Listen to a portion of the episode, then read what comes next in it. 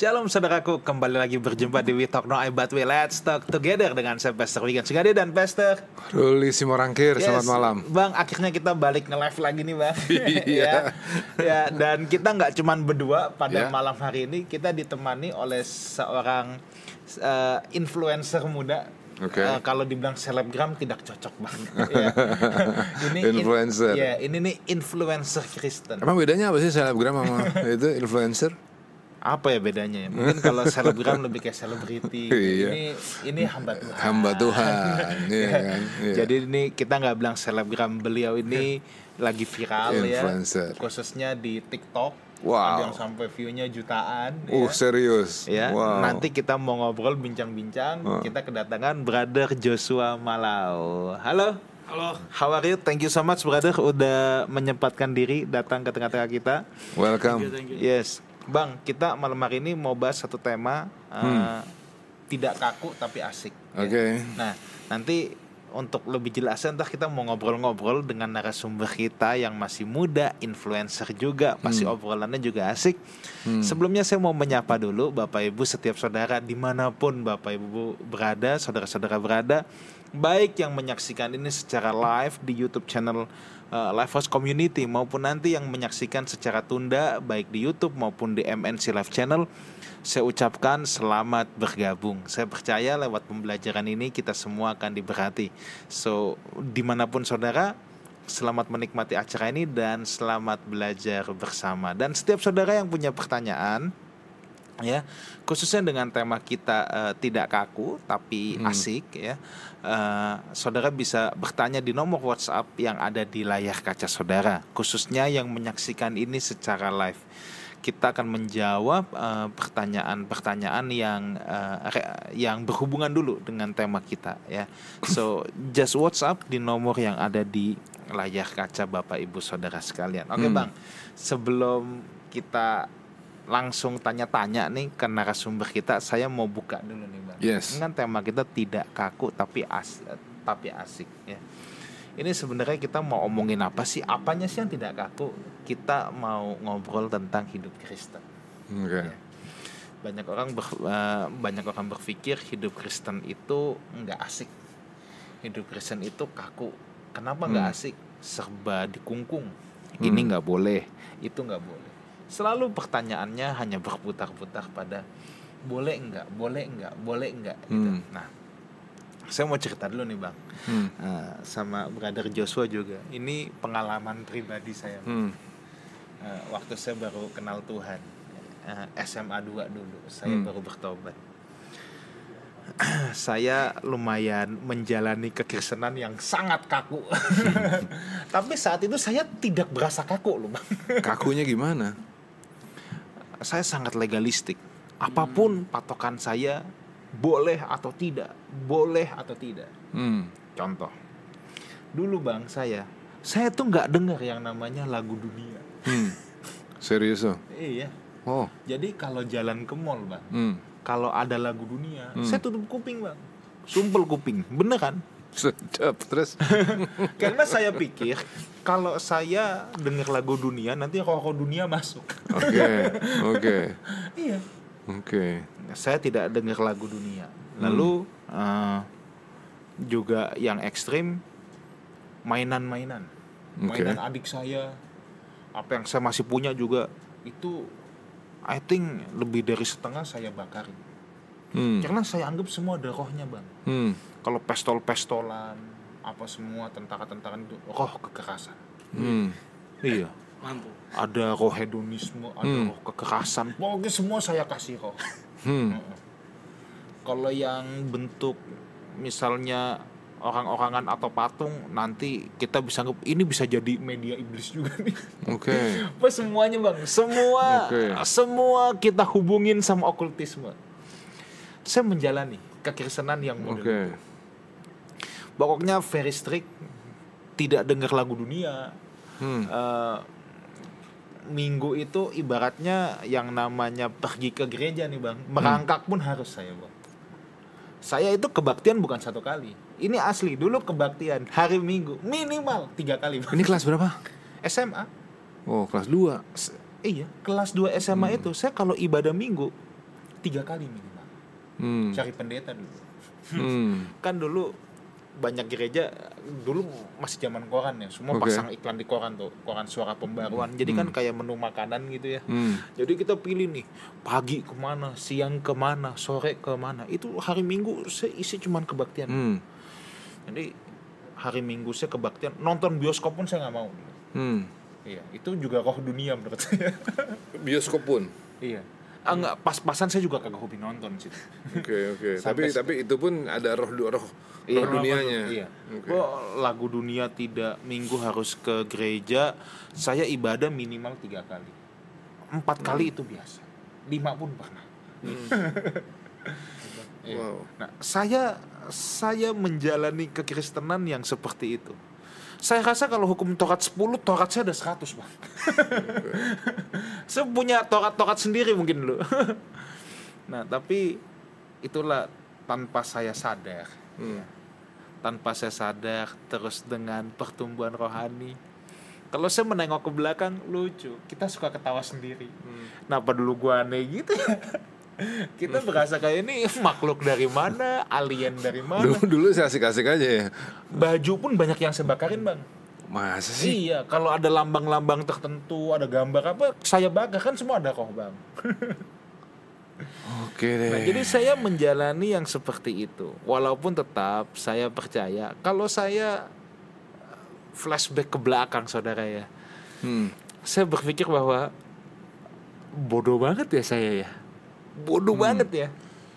Tapi tetap sih, saya melihat tuh gini, di balik kebodohan saya itu, Hmm. motivasi saya mengasihi Tuhan. Hmm. Ya. Iya. Tapi alangkah lebih bijaknya lagi mengasihi Tuhan tanpa perlu melakukan kebodohan-kebodohan. Hmm. Nggak perlu Iya, kaku banget begitu Yes. ya kan? Hmm. yes, yes, yes. Oke. Nah, dan kemudian sekarang saya melihat bahwa hidup Kristen itu harusnya jadi hidup yang asik. Hidup Oke. Kristen itu harusnya tidak kaku.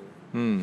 Karena kekristenan itu kan bukan agama. Ini yang sering kita omongin. Kekristenan bukan agama, tetapi sebuah gaya hidup.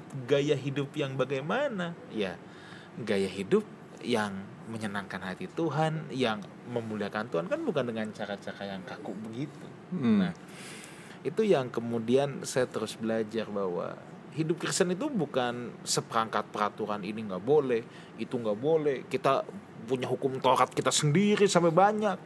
Tapi kekristenan itu kan sebetulnya betul-betul is a lifestyle, Hmm. betul-betul gaya hidup Hmm. yang kita hidupi. Ya, gitulah bang. Oke, Cerita saya bang oke, tentang oke. tentang apa tidak kaku ini bang. Oke, oke. Saya tuh baru ngalamin Kristen asik juga ya belakangan. Oke. Nah sekarang kalau Brother Joshua, Brother langsung kita nih, ini. kita mau tanya nih. langsung ya Usia juga Langsung. masih muda. Kita ngobrol-ngobrol perkenalan dulu. Kegiatan Hmm. sehari-hari apa nih selain jadi content creator?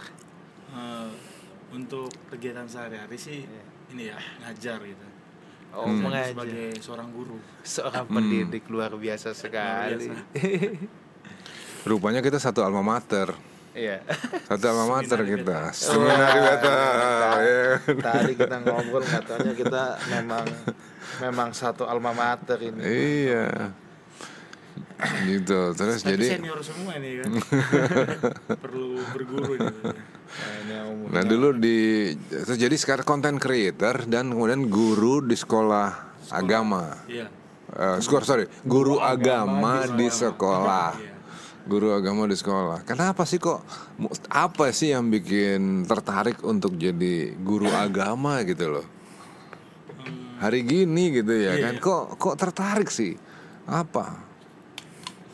ya karena gini karena kan eh zaman dulu itu kan memang aku tuh semenjak SMP sampai SMA itu emang udah tertarik dengan dunia pelayanan ya gitu ya Hmm. Ya khususnya kayak musik gitu kan Mm-mm. anak-anak sekolah minggu kayak gitu jadi Hmm. kayaknya eh udah ada tujuan ke sana gitu dari dari SMP SMA gitu Rasa ada Cuman, panggilan begitu ah, untuk ke arah situ ya? ada panggilan untuk pelayanan lah Hmm. lebih tepatnya ya. Hmm.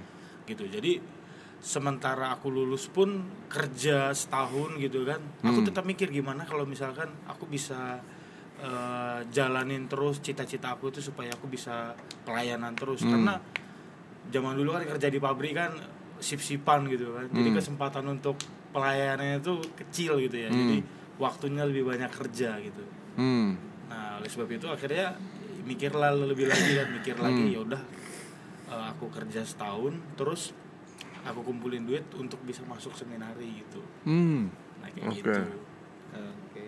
Nah, Oke. jadi ya memang udah dari SMP sih udah pengen punya cita-cita pelayanan. Pelayanan. Ini. Iya. Seperti itu sih. Terusnya Bisa. brother Joshua usia kan juga masih sangat muda ya. Ya, mudah lah ya. Muda lah. Mudah pasti dong. Gimana sih melihat Apa hidup- sih? Gua Iya. cuma beda paling lima tahun. Ah, iya. Beda berapa tahun doang ya kan? Iya. Bagaimana sih melihat hidup Kristen menurut brother Joshua sendiri? Hmm, hidup Kristen itu ya sebenarnya tadi asik sebenarnya ya kan. Hmm. Cuman kadangkala orang membatasi sesuatu hal dengan pikirannya sendiri lebih banyak gitu kan. Hmm. Ini ini nggak boleh, ini ini nggak boleh gitu. Hmm. Nah tapi menurut saya sih ya seperti halnya saya ngajar sekolah minggu, main musik semua itu sebenarnya asik-asik aja gitu. Hidup-hidup Kristen itu ya sebenarnya dijalani dengan Hmm. eh, enak sebenarnya, asik gitu ya. Memang sih ada salib yang harus kita pikul gitu kan. Hmm. Tapi di luar itu semua memang mengikut Tuhan itu harusnya dijadikan sebagai hal yang asik gitu. Jangan Hmm. kaku atau jangan terlalu gimana gitu ya. Hmm. Jadi ya semua yang udah saya jalanin bersama dengan Tuhan ya saya rasa saya jalani dengan fun dengan asik lah gitu. Hmm. Semua hal yang tidak bisa kita enjoy, yang tidak bisa kita jalani dengan asik pasti jadi beban, Bang. Betul. Iya kan? Hmm. Iya benar tuh. Kalau saya ngelihatnya kan gini, Pastor Wigan tadi ngomong sudut kaku tuh dari sekedar ngikutin aturan-aturan gitu ya, legalistik formal legalistik. ya. Kalau saya ngelihat begini bahwa hidup itu kan seperti ombak, Hmm. ombak yang datang kadang-kadang kita nggak tahu dari sisi mana, dari kanan, dari kiri dengan kekuatan seberapa kan kita nggak tahu. Namanya ombak waktu kita lagi di laut kan beriak dengan macam-macam polanya ya. Nah, ibarat ombak kita ini kan seperti surfer Nah, di atas gelombang laut kan. iya. Kalau kita ngekaku di atas gelombang laut, jatuh loh. Nah, Pasti jatuh. Nggak mungkin kita nggak jatuh. Beberapa waktu yang lalu saya umur udah begini belajar untuk surfing di Bali. Sempet saya ya. belajar di Bali. Saya ngerasain banget begitu mau naik ya, mau naik dari air naik ke papan surfing itu kan perlu kelenturan, perlu Iya. perlu satu gerak yang fluid, yang yang halus gitu. Saya nggak bisa lah orang baru mulai kan kaku. Boro-boro surfing di ombak naik ke papan aja nggak bisa, apalagi surfingnya. Kalau kita kaku, kita nggak akan pernah bisa ngelewatin ombak dengan baik. Terus saya perhatiin juga begini, pada saat kita surfing itu kita juga nggak bisa loh nentuin bahwa kita mau tepat sampai ke titik yang itu gitu. Kayaknya nggak bisa deh. Ombak akan bawa kita ke tempat-tempat yang mungkin nggak kita duga.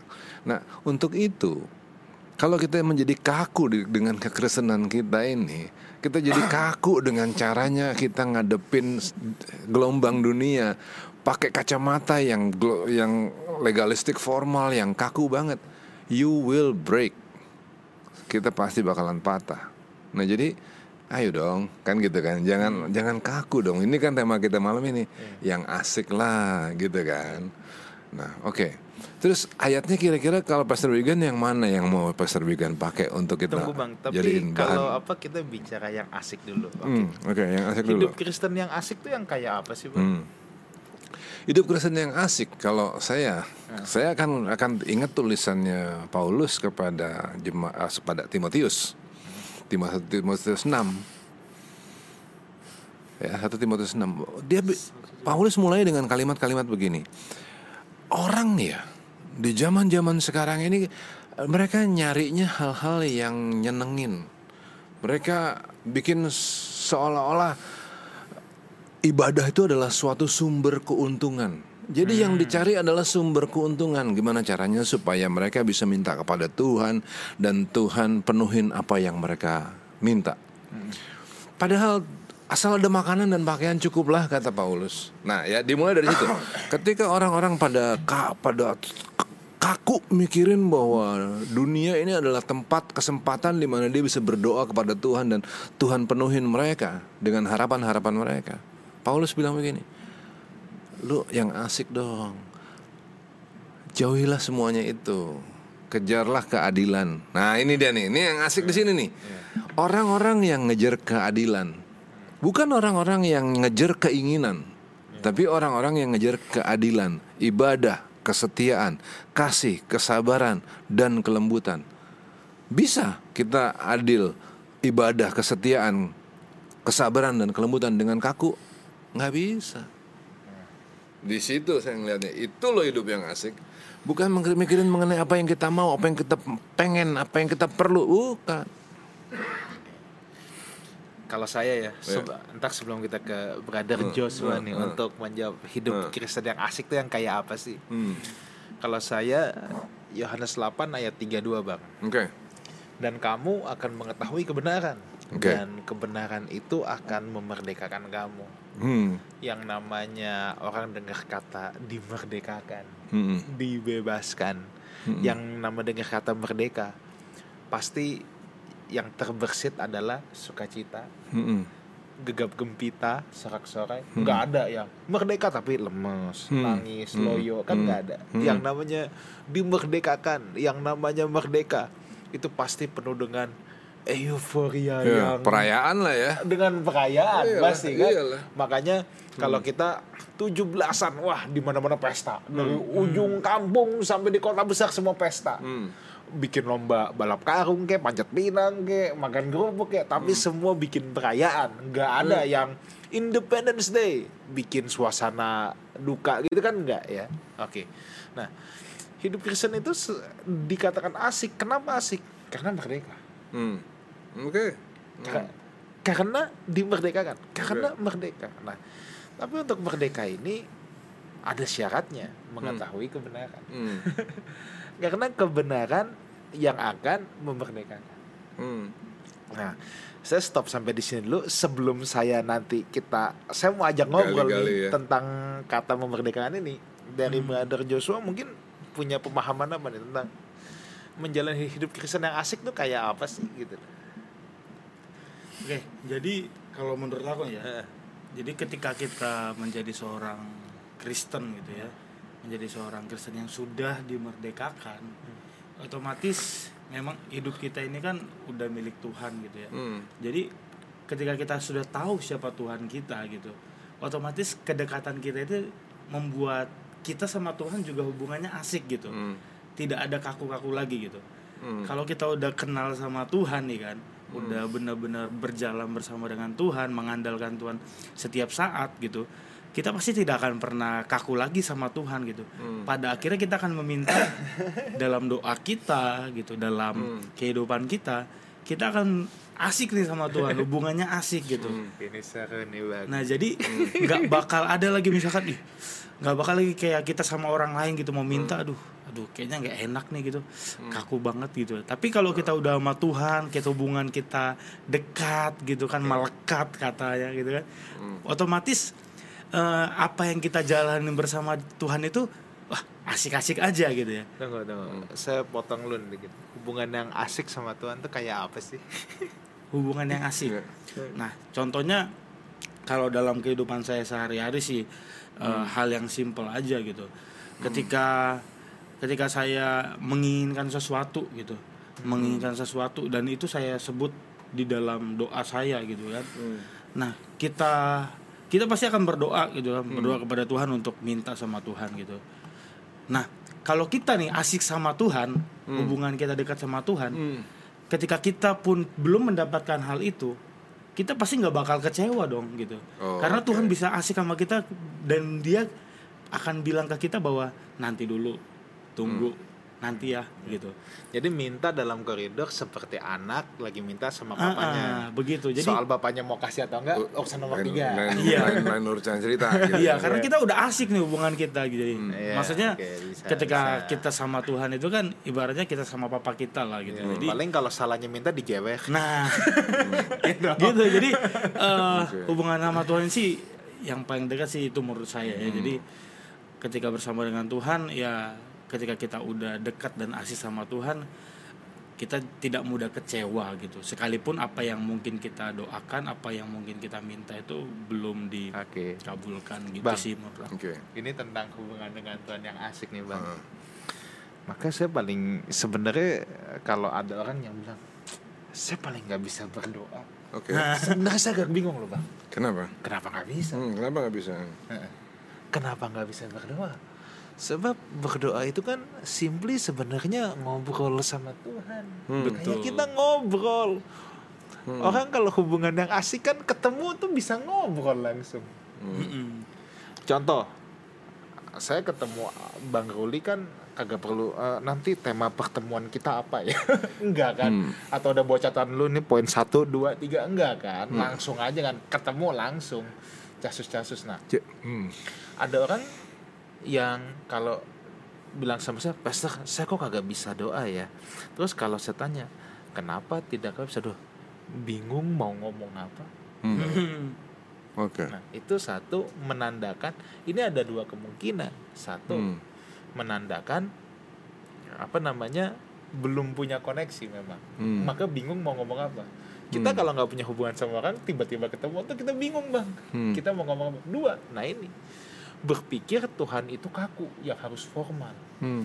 Entah kalau gua salah ngomong gimana nih. Nah, Hmm. Jadi doa kalau perlu ada orang kan yang sampai mesti dirangkai dulu kata-katanya. Hmm. Engkau Tuhan Maha Besar yang Hmm. menerbitkan mentari di ufuk timur. Wah, pokoknya ada puisi-puisi dulu, Hmm. gitu kan. Nah, sebab kalau hubungan dengan Tuhan yang asik, saya tuh punya temen loh bang, Hmm. yang doa kalau pengeluaran beh, beh, ya nggak apa-apa. Emang dia panggil bapaknya beh, babe, Kalau beh. gitu Pastor Regan, di mungkin di kesempatan ini kita ju- juga mesti ngomong ya bahwa kalau begitu doa itu bukan sesu, buk- bukanlah merangkai kata-kata gini loh orang jadi kalau kalau kalau doa itu sering kali jadi sangat formal itu satu kemungkinan benar? Iya, iya. sangat formal atau sangat puitis Iya. Iya kan? Nah mungkin di kesempatan ini kita mesti ngomong Ketika kita berdoa, berdoalah dengan gaya kita Iya. Tadi kan barusan Seperti beh itu kan nah, sama teman. Seperti Iya. ngobrol sama teman Pakai gaya kita sendiri gitu Atau kayak ngobrol sama orang tua, iya, iya, iya. Iya kan begitu kita begitu kita ngerasa bahwa kita harus ko- be- harus berdoa dengan cara yang kaku puitis kita bukan nggak puitis gue nggak puitis gimana caranya kita bisa jadi puitis atau jadi kayak ngomong sama presiden gitu ya kan jadi nggak comfortable kalau gitu caranya kan jadi ngomonglah dengan your own pace ya dengan kebiasaan kita sendiri dengan cara kita sendiri dan gaya kita sendiri betul nggak sih betul. Kemudian doa itu juga mungkin kita mesti terangin bahwa doa bukanlah sarana untuk meminta sebetulnya. Iya. Doa adalah sarana untuk membangun hubungan. Yes. Itu esensi yang paling Esensinya dalamnya. kan di situ Iya, kan? Iya. Betul. Ya, jadi kalau memang mungkin nih, mungkin ada yang belum bisa berdoa karena belum punya hubungan yang baik sama Tuhan, ya nggak apa-apa. Justru dengan berdoa itu adalah kesempatan untuk membangun hubungan. Yes, yes. Ya. Itu kan kayak ngobrol. Iya kan? Semakin sering ngobrol, ikatannya, hubungannya pasti akan Zaman dulu itu kalau kita ma- malam tahun baru Pastor Wigan, tahu lah orang Iya. orang tua Batak kan, Iya. Du- duduklah kita sama-sama sama opung. Mandokata namanya. Oh iya kan, oh, kita kita kumpul rame-rame satu keluarga anak beranak sampai dari opung sampai ke cucu. Iya. Habis itu ujungnya kan berdoa nih. Setiap anak berdoa satu-satu sampai cucu-cucu cucu-cucu juga berdoa dulu.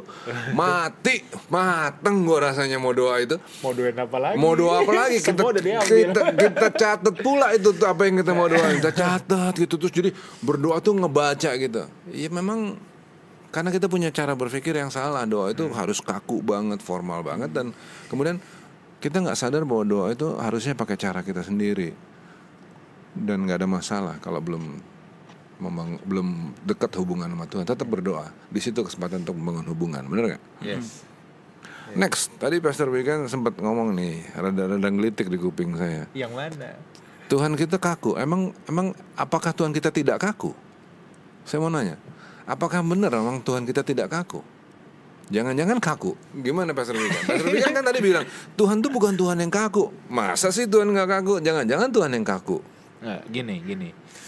Tuhan yang yang apa tidak kaku dalam arti Iya. yang kalau kita ajak ngomong kalau kita ngomong salah berdoa, misal kita salah Iya. ngomong digeplak langsung palanya gitu. Iya. Itu itu ya dalam konteks itu. Nah,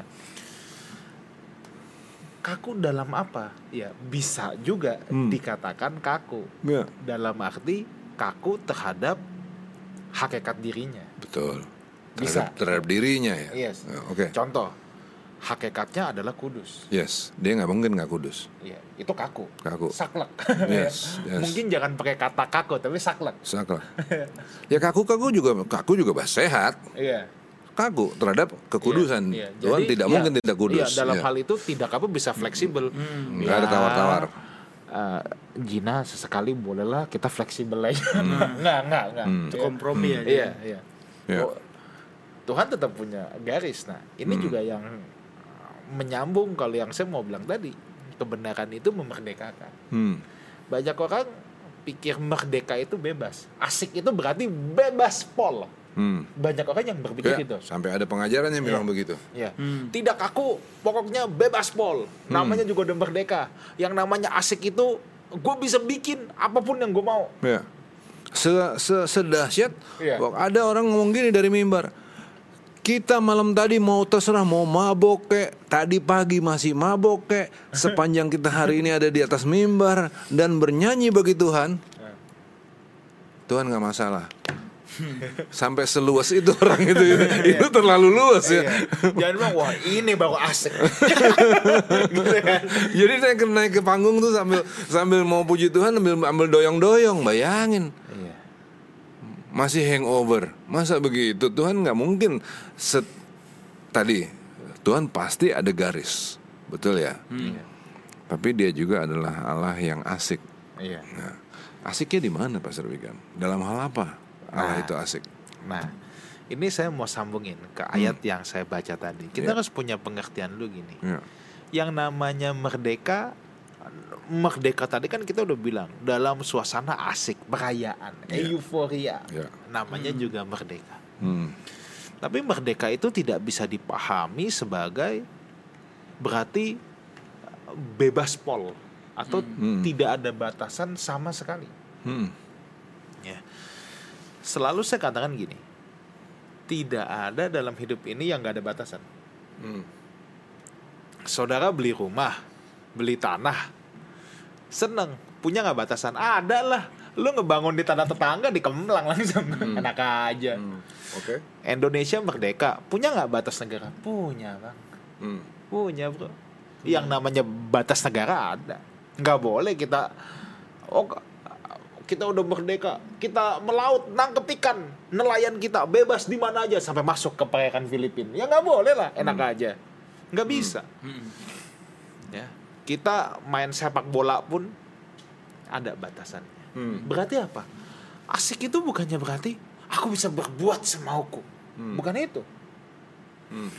Asik itu berarti atau merdeka itu berarti kita bebas atau kita bisa menjadi seperti apa yang Tuhan inginkan. Kita bebas untuk melakukan kehendak Tuhan dalam hidup ini. Kita bebas, kita asik untuk mentaati firman Tuhan.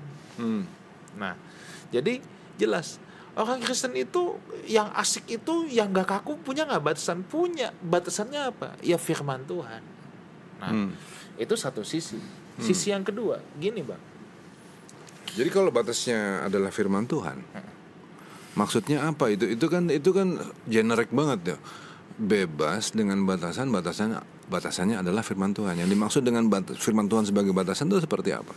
Iya, artinya tetap perbuatan kita, sikap Hmm. hidup kita, Hmm. semuanya dibatasi oleh firman Tuhan. Hmm. Apa yang tertulis dalam firman Tuhan. Nah, Ya. Manusia itu sebenarnya menurut saya gini bang, manusia itu hidup dibatasi oleh Hmm. uh, prinsip yang dia pegang dan nilai-nilai yang ada dalam hatinya. Oke. Ya. Prinsip yang dia pegang dan nilai-nilai yang ada dalam hatinya. Yes. Oke. Manusia akan dibatasi oleh ini nilai yang ada di dalam hatinya, prinsip Hmm. yang dia pegang dan pengetahuan yang ada di kepalanya. Oke. Ya. Manusia pasti dibatasi oleh oleh tiga hal itu, Hmm. prinsip, nilai dan pengetahuan. Hmm. Nah, sekarang kan tergantung nih, kita mau isi pengetahuan kita gimana? Kita mau belajar. Itu satu. Dua, nilai. Ya, kalau kita bicara nilai itu kan sesuatu yang kita yakini benar. Hmm. Nilai sama prinsip agak sama nih. Nilai yang kita aplikasikan akan menjadi prinsip. Nah, sekarang apa yang kita pahami sebagai itu benar? Hmm. Apa yang kita anggap itu benar? Hmm. Apakah kita menganggap kalau saya tadi katakan firman Tuhan itu menjadi batasan, artinya otoritas tertinggi di dalam kehidupan kita adalah firman Tuhan. Hmm. Oke. Jadi kalau kalau saya balik lagi nih, saya ngomongnya lagi dari 1 Timotius 6 tadi. Ya. Jadi yang dimaksud dengan orang merdeka adalah orang yang dimerdekakan dari nilai dan prinsip hidup bagi dirinya. Itu yang Pastor Wigan Iya. maksudkan. Nilai dan prinsip kalau kebanyakan orang terkungkung sama nilai dan prinsip mengenai me, myself, and I. Ya. Kan selalu begitu. Ya. Jadi orang-orang yang asik adalah orang-orang yang dibebaskan dengan cara-cara berpikir seperti itu. Ya. Nah, kalau dibilang terus bagaimana caranya firman Tuhan membatasi? Pembatasannya sederhana. Pembatasannya adalah bahwa setelah kita dibebaskan, kita memilih untuk tunduk pada firman. Iya. Ya. Nah, yang disebut dengan tunduk pada firman apa? Ya itu tadi. Mengejar keadilan. Ibadah, kesetiaan, kasih, kesabaran dan kelembutan. Berlomba-lomba gitu kan. Nah, ketika kita berlomba apakah kita harus berhenti dari profesi kita masing-masing? Enggak justru. Ya kan? Di dalam ke- dengan kesantaian, tenang, ketertundukan pada firman Tuhan, kita kejar keadilan di tempat kerja kita. Apa pun yang kita kerjain itu semua bisa dilaksanain. Kalau saya lihatnya gitu firman Tuhan tuh. Batasan firman Tuhan tuh di situ. Menundukkan diri. Itu dia batasannya. Tadi kan saya katakan ya, Ya. nilai itu adalah sesuatu yang kita yakini benar. Yes. Ya. Nah, apa yang kita yakini apa yang kita yakini benar? Ya. Makanya tadi dalam uh, Yohanes 8 ayat 32, kalau kamu mengetahui kebenaran, makanya pembelajaran akan firman Tuhan itu mutlak. Hmm, betul. Kalau kita tidak punya pembelajaran, maka nilai yang kita pegang pun belum, Belum tentu. Mm. kebenaran firman Iya, Tuhan. kita pikir udah bener banget. Ah, kita pikir benar, tapi nggak tahu itu kan dari diri kita sendiri atau nggak tahu dari mana. Atau kebiasaan banyak orang.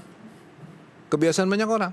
Kan ada pendapat Fox Populo, Fox Dei. Seolah-olah Fox Populo, Fox Dei itu artinya kalau dikatakan oleh orang banyak, kalau orang banyak berpendapat seperti itu, itu pasti suara Tuhan. Hmm. Jadi itu menjadi keyakinan, pengertian, keyakinan, menguasai pikiran. Orang lain bikin begitu kok, gitu kan? Iya. Padahal bukan itu kan, harus pemikiran, pengetahuan berdasarkan firman Tuhan, memerdekakan, gitu kan? Oke.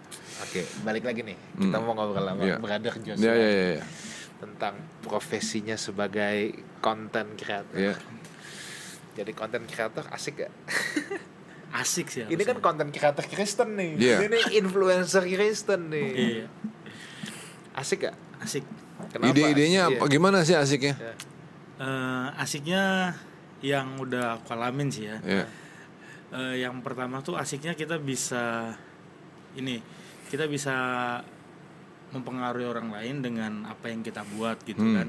Orang lain juga bisa ngelihat karya kita sih Ya. kalau dari situnya kan. Nah selain itu juga eh, banyak dari komen-komen gitu kan dari komen-komen dari netizen gitu kan.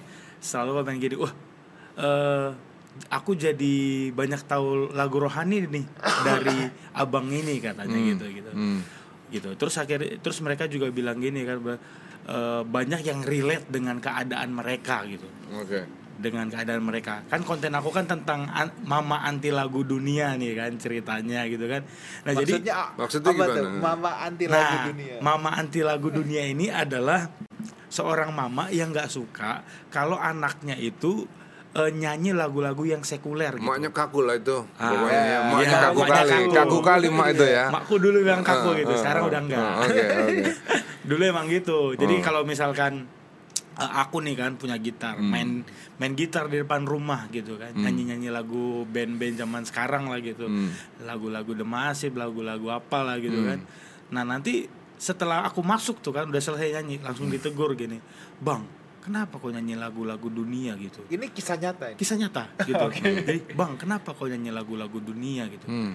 nyanyi lagu-lagu rohani gitu gitu katanya gitu kan Eh, mama aja dulu asal kau tahu ya gitu kan mama aja dulu kalau didengar lagu-lagu dunia udah langsung dimarahin sama mama sama sama opungmu katanya gitu kan emang betul gitu opung gue Oke. emang aduh orang zaman dahulu kan saklek gimana gitu ya Pendeta pula waktu pendeta itu. pula Oke. pendeta zaman dahulu kan Oke. nggak ada kayak misalkan lagu-lagu yang sekuler itu masuk ke ke pastori gitu. Perbenaran dia lah ya. Nah, nggak ada gitu.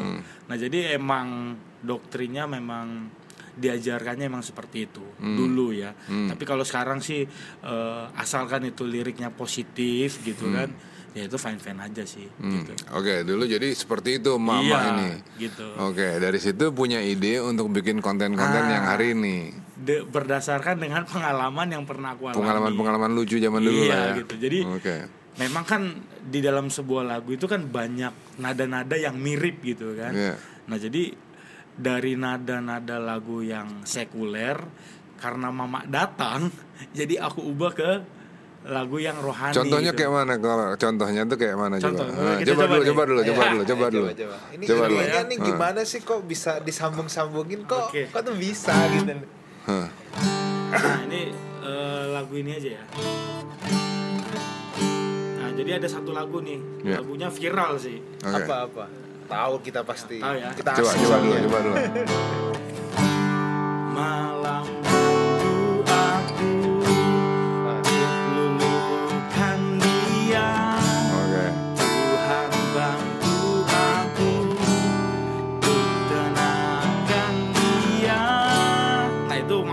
ceritanya kan Hah, hah.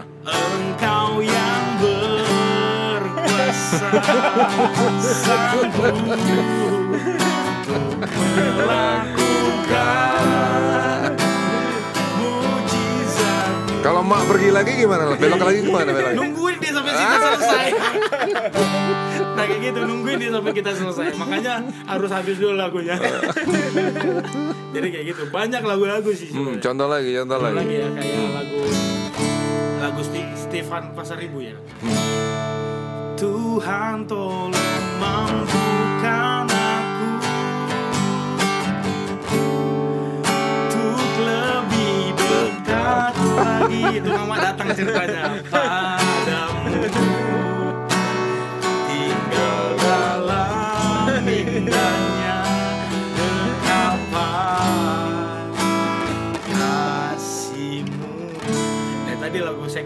awalnya Iya, iya, iya, Nyambung ke iya, situ iya, pribadi iya, yang mengenal hatimu Satu lagi dong, saya pernah denger yang hati-hati di jalan tulus kan Oh viral itu, banget tuh. Hmm. itu progresi chordnya emang mirip dia gitu Hmm. Dia kayak Kan intronya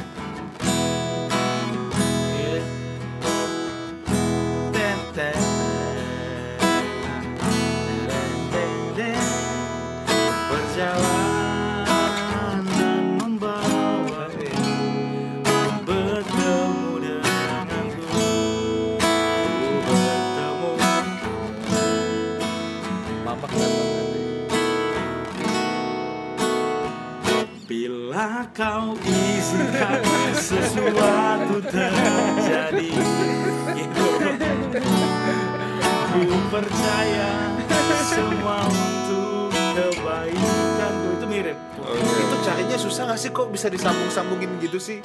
Dari lagu dunia jadi atau dari lagu sekuler jadi lagu rohani bisa nyambung tuh. Ya jadi karena apa ya? Dari mikir sih ya. Kadang di pas kita di kamar mandi gitu kan Kepikiran gitu. Terus juga banyak nada-nada yang sebenarnya mirip kayak gitu. Kayak lagunya Afgan gitu kan Jodoh pasti bertemu mirip banget tuh sama lagu Rani juga ada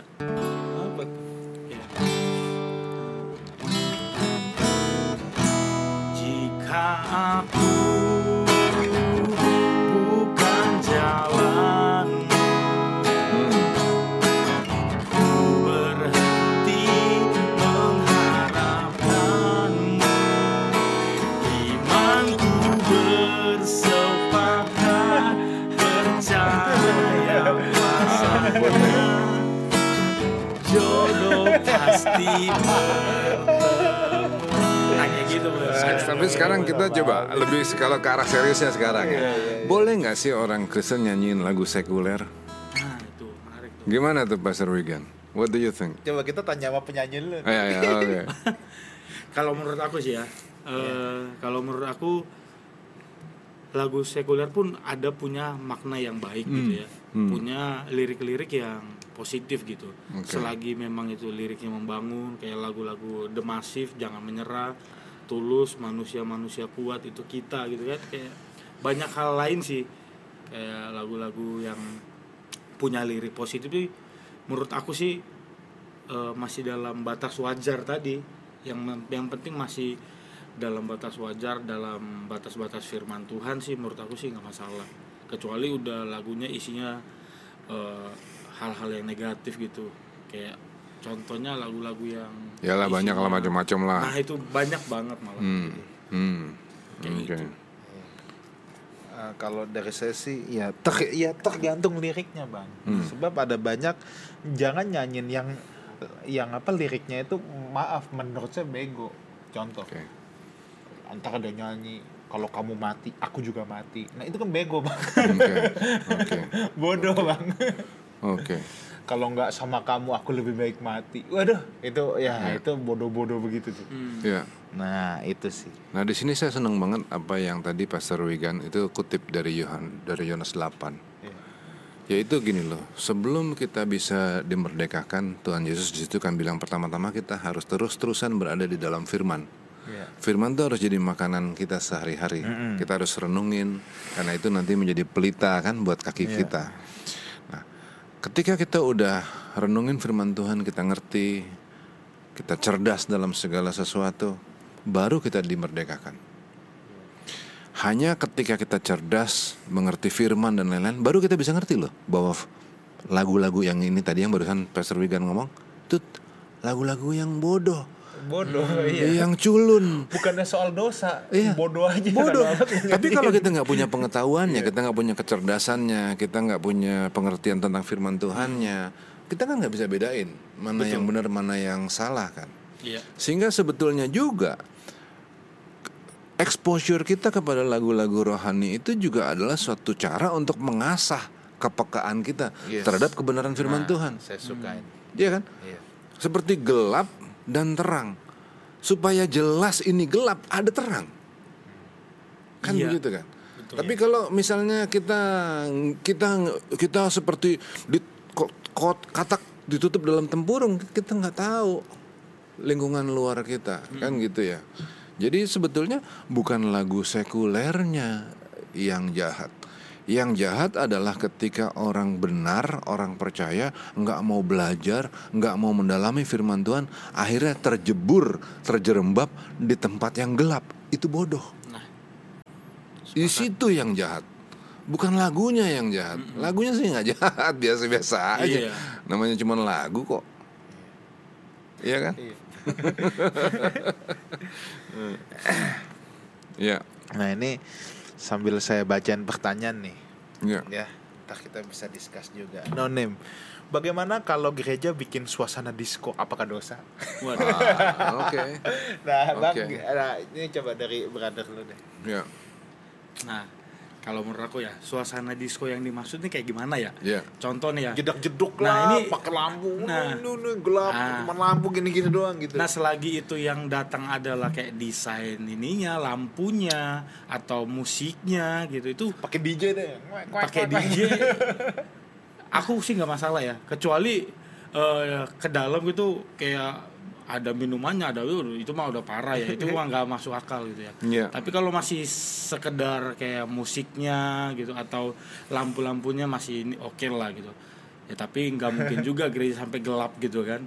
Saya yakin Iya. pasti kalau semuanya masih sekedar alat-alatnya sih saya masih oke-oke aja gitu. gimana bang Salah satu yang menarik banget ya dari pribadi Paulus itu adalah kecerdasannya yang luar biasa. Bahwa dia bisa jadi imam itu kan suatu petunjuk bahwa dia menguasai firman Tuhan tuh luar biasa gitu kan. Nah, kemudian tulisan-tulisannya dia itu nunjukin bahwa memang dia punya kecerdasan yang luar biasa. Kalau kita di teologi kita bisa ngerti bahwa tulisan Roma, tulisan Paulus kepada jemaat di Roma itu suatu argumentasi teologi yang luar biasa, benar nggak? Ingat kan pelajaran itu dulu kan? Nah, dengan kecerdasan yang seperti itulah kita ini diharapkan sebagai orang-orang Kristen. Paulus itu masih di tahun nol kekristenan. Sedangkan kekristenan kita ini dibangun berdasarkan Yesus sebagai batu penjurunya dan para nabi dan para rasul. Para rasul termasuk Paulus itu baru di tahun pertama loh kekristenan. Kita tahun 2023, kita harusnya jauh lebih cerdas dari Paulus. Iya. Nah, kenapa saya muter segini jauhnya? Kalau kita ngelihat bahwa ada misalnya gereja yang bikin dibikin seperti disco, kita nggak bisa loh ngejudge apakah itu benar atau salah. Iya. Karena kita mesti tahu dulu tujuan pelayanan mereka mau ke mana. Betul. Kalau tujuan pelayanan mereka adalah mau ke menjamah orang-orang yang tadinya ke disco supaya datang ke gereja, itu mungkin tepat. Kalau tujuannya adalah untuk menjamah orang-orang tua yang dari tahun 80 yang dari tahun 1918 sudah datang di gereja dikasih lagu dan suasana seperti itu ya kabur lah mereka. Mm-mm. Kita mesti pelajarin banyak hal sebelum kita bisa bilang gereja itu salah atau tidak salah. Betul. Begitu juga kita mesti bikin pertimbangan terhadap banyak hal untuk untuk untuk untuk nyari jawaban. Apakah kita baik untuk membangun gereja dengan sistem sound system lighting yang seperti itu atau enggak? Kalau kita yang mau bikin ya. Eh, Banyak banget pertimbangannya. Dan di situlah menariknya kekristenan ini. Digali yuk, didalami yuk, diselami yuk. Karena Tuhan juga kepingin kita nyelamin itu semua. Di situ asiknya ke- kekristenan. Betul. Kalau jawaban sen ya bang ya, Hmm. Mau yang nyeleneh dulu atau yang serius? Yang nyeleneh dulu. Kalau yang nyeleneh dosa bang. Ya. Kalau audiensnya opa-opa oma-oma. Kalau ada yang jantungan sampai kenapa-napa lu awas lu. Iya kan? Ya, dosa Kalau Bang. kalau dari tahun 1918 dia udah udah, udah jadi Kristen lo kasih lagu yang begitu kan stres. Iya. Eh. Iya. Nah sebenarnya kata kunci gini, saya pernah mengisi di acara eh, KKR anak muda yang suasananya demikian. Hmm. Hmm. Nah itu tadi again apa yang Pastor Ruli katakan itu sudah tepat banget. Tapi saya mau menambahkan begini. Eh, saya mau bacain 1 Korintus 19 ayat Mhm. 20 ya. Demikianlah bagi orang Yahudi aku menjadi seperti orang Yahudi supaya aku memenangkan orang-orang Yahudi. Hmm. Bagi orang-orang yang hidup di bawah hukum Taurat, aku menjadi seperti orang yang hidup di bawah hukum Taurat. Mm-mm. Sekalipun aku sendiri tidak hidup di bawah hukum Taurat, Hmm. supaya aku dapat memenangkan bagi mereka yang hidup di bawah hukum Taurat. Hmm. Bagi orang-orang yang tidak hidup di bawah hukum Taurat atau orang-orang Jental, orang-orang Yunani, aku menjadi seperti orang yang hidup tidak di bawah hukum Taurat. Sekalipun aku tidak hidup di luar hukum Allah, aku hidup di bawah hukum Kristus. Nah, Yes. ini ada dua kata kunci, Bang. Hmm. Ya. Relevan. Ya. Ya. Relevan itu tapi tidak kompromi. Kompromis. Makanya Paulus bilang ya bahwa seperti orang Yahudi, aku hidup seperti orang yang di bawah hukum Taurat. Sekalipun aku sendiri tidak di bawah hidup hukum Taurat. Jadi Hmm. kemasannya Ya. ya. Relevan itu selalu bicara kemasan. Hmm. Kemasan ya it's okay tergantung target penjangkauan kita apa ini kalau Paulus ngomong ini bukannya berarti dia munafik loh Hmm. enggak loh enggak dia nih mau menjangkau ketika dia di tengah-tengah orang Yahudi ya dia akan bersikap seperti orang Yahudi Iya. sebelum makan cuci Iya. tangan Iya. jangan sengaja nyeleneh Iya. gitu loh Iya. nah tetapi ketika dia sama orang non Yahudi ya dia juga bersikap seperti orang non Yahudi Hmm. nah kemasannya Paulus sesuaikan Hmm. Ini yang disebut dengan relevan. Hmm. Nah, beda relevan dengan kompromi adalah kalau kompromi sama isi-isinya juga diganti. Ya. Itu yang jadi Hmm. persoalan. Ya. Iya. Satu Korintus 6 juga ngomong yang sama nih. ayat 12. Segala sesuatu halal bagiku, Yes. kata Paulus. Tetapi bukan semuanya berguna. Dia pertimbangin. Iya. Oke halal, tapi berguna nggak? Oke, makan babi itu halal. Tapi kalau mematikan, kalau kebanyakan mematikan berguna nggak buat kita? Ya kan? Iya. Nah dia mikirin begitu. Habis itu dilanjutin lagi. Segala sesuatu halal bagiku, tetapi aku tidak membiarkan diriku diperhamba oleh suatu apa pun. Nah sekarang misalnya nih kita kita nih ngomong soal gereja yang seperti disco tadi. Yang jadi kebutuhan kita tuh yang seperti diskonya atau firmannya. Iya. Kalau yang kita butuhin adalah dengerin lagu lagu seperti disco, tapi irama rohani, ya, di situ kita diperhamba. Iya. Jadi artinya sebenarnya yang kita nikmatin itu adalah hingar-bingarnya. Kemasannya dibikin seolah-olah rohani. Yang kita cari bukan rohaninya, tapi kemasannya Iya. seolah-olah rohani. Nah ini kan Paulus kan bilang aku nggak mau diperhamba loh. Jadi kalau kema kalau kalau kalau yang dicari adalah firman, di situ masih oke. Jangan jangan sampai kita nyari justru lampu-lampu sama suara hingar-bingar. Lebih lanjut lagi loh. Tetapi Paulus bilang tubuh bukanlah untuk percabulan melainkan untuk Tuhan dan Tuhan untuk tubuh. Yang satu dia nggak mau, jangan mencabul. Iya. Ya nggak sih? Iya. Nah sekarang kalau tadi di suasana disco itu dipakai untuk nyenengin hati, nyenengin kuping kita, itu kan di situ cabul. Itu kan sebenarnya hanya boleh untuk sebagai, sebagai sarana lah. Yes. Nah, nah ini Gitu kalau kan. yang saya mau ngomong bang, kalau konteks di perhamba tadi bang, Iya, itu sebenarnya bukan soal lagu disco doang. Ada Iya. orang yang kalau nggak musik model gini, gua nggak bisa nyembah Tuhan. betul. Nah, Iya, Ini semua mirip-mirip nih. Iya. Jangan anak muda juga bilang kalau nggak suasana disco, gua nggak mau ke gereja. nah ini Gua nggak mau. Ya, tapi yang kagak disco juga. Kalau musiknya nggak dari Iya. Bung Jumat, Iya. gua nggak bisa nyembah. Oh, oke. Ada lagi yang kalau gereja nggak ada drum, nggak ada roh kudus. Iya. Nah, saya mau baca satu ayat. Loh, eh, sambil dibaca. Sekarang banyak juga orang yang nyanyinya nyanyi lagu rohani, tapi hidupnya nggak rohani. Iya. banyak. Nah, nih, Iya. Bang. Mazmur 57 ayat Hmm. 8. Hatiku siap, ya Allah, hatiku siap. Aku Hmm. mau menyanyi, aku mau bermasmur. Lihat urutannya. Aku mau bernyanyi. Hatiku Oh, siap dulu. Mm-mm. Baru aku mau menyanyi. Hmm. Kita nih bukan lagi datang ke konser, Bang. Yes. Kalau datang ke konser, musiknya dulu main. Musiknya main, udah senada sama hati. Ah, baru deh. Kalau datang ke Tuhan enggak. Akunya dulu siap. Hatinya dulu. siap. Hmm. Bukan tunggu. Nah, ini nih Hmm. bedanya orang menyembah Tuhan sama datang ke konser. Hmm. Kalau datang ke konser, musiknya dulu. Musiknya sesuai dengan selera kita, kita Hmm. ikut. Nah sekarang kalau kalau kalau pat- patokannya ini ya Pastor Wigan ya. Gimana? Jadi kalau patokannya ini dan kembali ke pertanyaan tadi, Iya. apakah suasana suasana di suasana dan lagu disco dengan lampu-lampunya itu Iya. bisa membuat kita siap hati dulu untuk memuji Tuhan? Ataukah jangan-jangan suasananya yang membuat kita seperti mau pengen- seperti mau menyembah Tuhan? Yang mana nih kalau kayak gitu? Ya, again, again. Gini ya nih.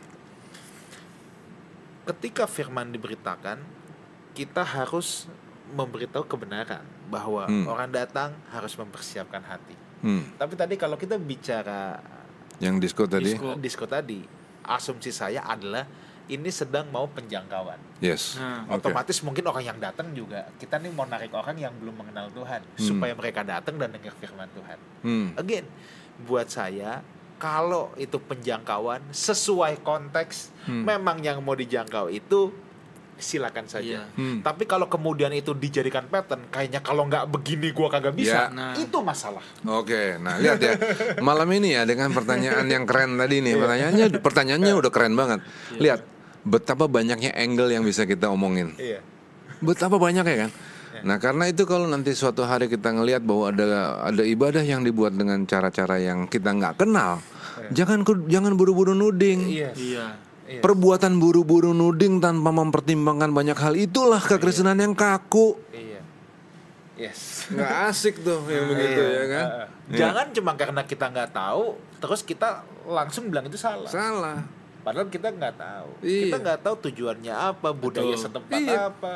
bahkan tadi kan saya bilang orang nyanyi lagu rohani pun 24 jam hidupnya bisa salah loh Iya. itu pun adalah orang yang nggak berkenan buat Tuhan Iya, satu pertanyaan Kan gitu. terakhir lagi nih. Iya. Apa sih pengertian Kristen agamawi? Nah, hmm. apa nih bang? Kekristenan agamawi itu ah, kekristenan yang di marah-marahin sama Tuhan Yesus dalam Matius 23 yaitu orang-orang Kristen atau orang-orang Kristen yang sekedar jalanin ritual-ritual agama itulah kekristenan agamawi orang-orang yang legalistik formal Iya. yang merasa bahwa dia udah menjadi anak Tuhan anak tebusan dengan datang ke gereja tiap hari Minggu pakai jas Iya, Oke, ya kalau saya jawaban simpelnya adalah orang yang menjadikan Kristen yang agamawi adalah yang menjadikan Kristen sebagai agama bukan gaya hidup. Hmm. Harusnya kekristenan itu gaya hidup bukan agama. Gaya hidup itu apa? Gaya hidup adalah sesuatu yang terbiasa kita lakukan eh, sesuatu yang kita lakukan udah tanpa kita pikir lagi. Itu itu gaya hidup atau pola hidup. Hmm. Itu lifestyle. Gaya hidup yang seperti apa. Pastor Wigan?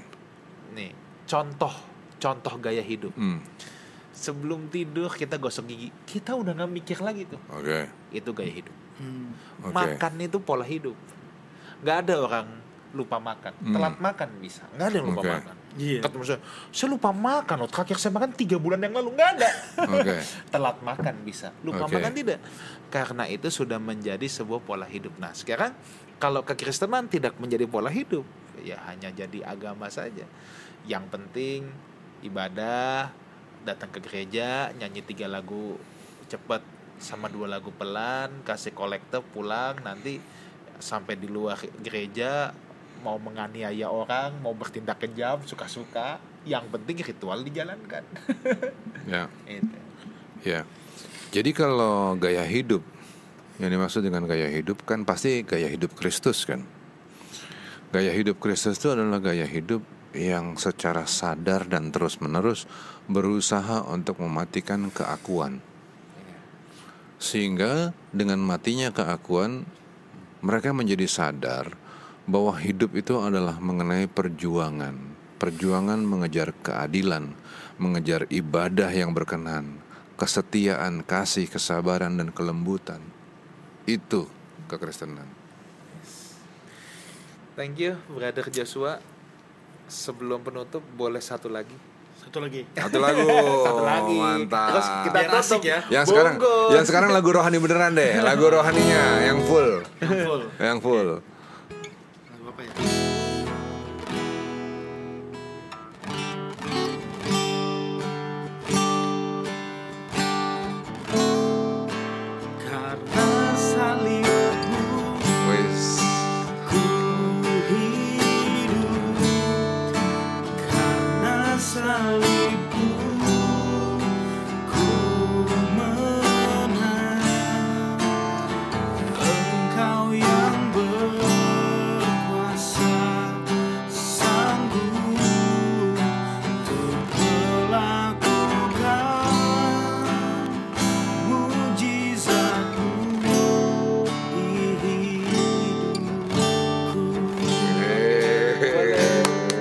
Boleh Full ya.